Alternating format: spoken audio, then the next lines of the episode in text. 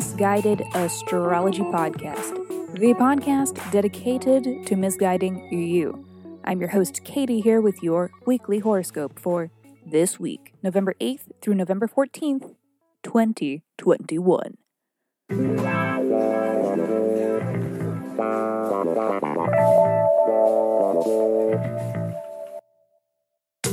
Welcome back to the podcast where I don't know you, but it might seem like I do because I am sharing musings that are based on the sun and the moon and the planets and shit. Every week, I do a little sky spying and then report back so that you can know what the fuck is going on around here. The astrology is sound, but my guidance may not be, but it might be. It's anybody's guess. Okay, quick housekeeping. Special thanks to Jenna Louisa and Dot one two three three four. Thank you. Thank you, you beautiful people. I really appreciate it. Thank you for the reviews. Here is my weekly reminder and humble request that writing a review is among the best ways to support this pod, and it will not go unappreciated if you do write us a review. I will send you a 24 page, in depth birth chart report. So please write us a review on whatever app you stream your pods from. Or if your pod streaming app doesn't allow reviews, then simply tag us in a post on social media. And once you do, please reach out and let me know so that I can send you a 24 page, in depth birth chart report. Just email your birth deets Birth, date, time, and location. mm-hmm, to misguidedastrology at gmail.com. Also, in our chaotic show feed, besides these weekly scopes, are the full episodes where we answer listener questions by reading their birth charts. We have another episode coming out this week, and we are always taking new submissions. So, if you are not afraid of receiving a little misguidance, please write in and be sure to include your birth details and a question that is unique to you that you are hoping the sky can help answer.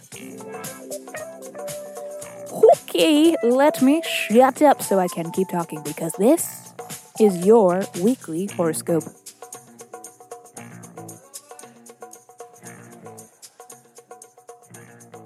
Hello, Taurus. It is Monday. Oh, Monday. I'd tell you about Monday if there was anything to tell. But this week is all about, Tuesday. yeah, let's just go ahead and get all the fucked up shit out of the way. This may just be some of the gnarliest astrology that we have seen all year. First of all, Mercury will be conjunct Mars. Yeah, exactly. This transit is giving us big time agitation. You may find that yourself or those around you are angry, frustrated, impatient, and confrontational. Tis a transit prime for road rage and arguments.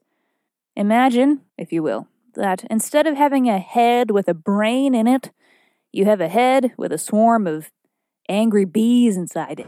Oh, no, not the bees! Not the bees! Oh, yes, Nicolas Cage.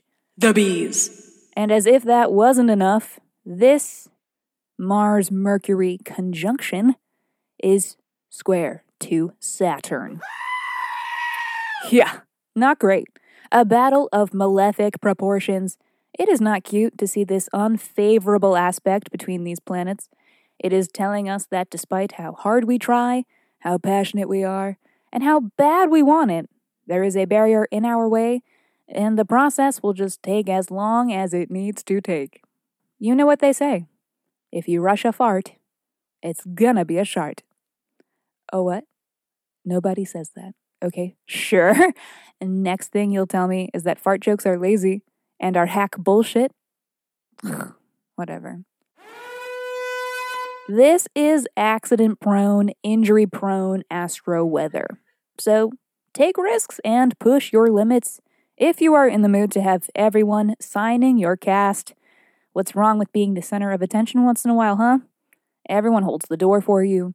You get to take the elevator without looking lazy. It's a pretty sweet gig. Also, if you've been meaning to alienate or upset someone you love, this is a great day to fly off the handle and say some shit you'll regret for the rest of your life. I love that for you. But hey, let's dial it back and have a look at what these transits imply for you specifically. Taurus, this is highlighting your 10th house in a few different ways. We have discussed a few times on this podcast that this is the house Saturn is occupying and has been from December of 2020 and will until March of 2022. And while Saturn is stationed here, it is restructuring this house. So, throughout the duration of this occupation, there are big shifts occurring amongst 10th house topics, meaning your reputation, your career, and or life calling. Tuesday and the days surrounding could contain a significant component to this 10th house evolution for you. The mood of this Tuesday specifically is tense, indicating that you may experience tension or friction between yourself and authority figures, especially within the workplace, but not strictly. It's possible that you could receive some angry or frustrated feedback or that you may find yourself in some hot water. This transit is especially loud for you and for your fellow fixed signs. It's some real main character hour drama. So be careful out there. The fixed signs may need to exercise additional caution. Don't leave the house without your hater blockers. Friday. Sun is trine Neptune. Cute. Get it while it's hot. This is like catch a spider in a cup and set it outside. Astro weather. Hey, don't make that face at me. Spiders eat all the pesky bugs that you don't want. Seems I haven't swayed you. Well, at least consider this. If you're cold, they're cold. Put them in your mouth. No! Today, we may find ourselves experiencing life on a feeling level. We are sensitive and aware and compelled to help those in need. It's a highly compassionate transit. It's possible we may feel inspired and are able to see the bigger picture, which helps us to make meaningful progress toward our goals. I love that for us. Saturday. Uh, nice while it lasted. But today is the Mercury opposition to Uranus. A chaotic transit. Anticipate unexpected obstacles around paperwork, planning, and travel. Also, anticipate a frantic mind and on your toes decision making. We may feel a bit scattered around this transit. This is also the kind of transit that's like having a head full of bees. Not the bees! Yes, the bees, Nicolas Cage. It's like you're not even listening. Only, though, these bees aren't angry per se, there's just way too many of them in there. They're getting in each other's way, and no one is getting anything done. And really, Taurus, you have no business having so many bees in that head.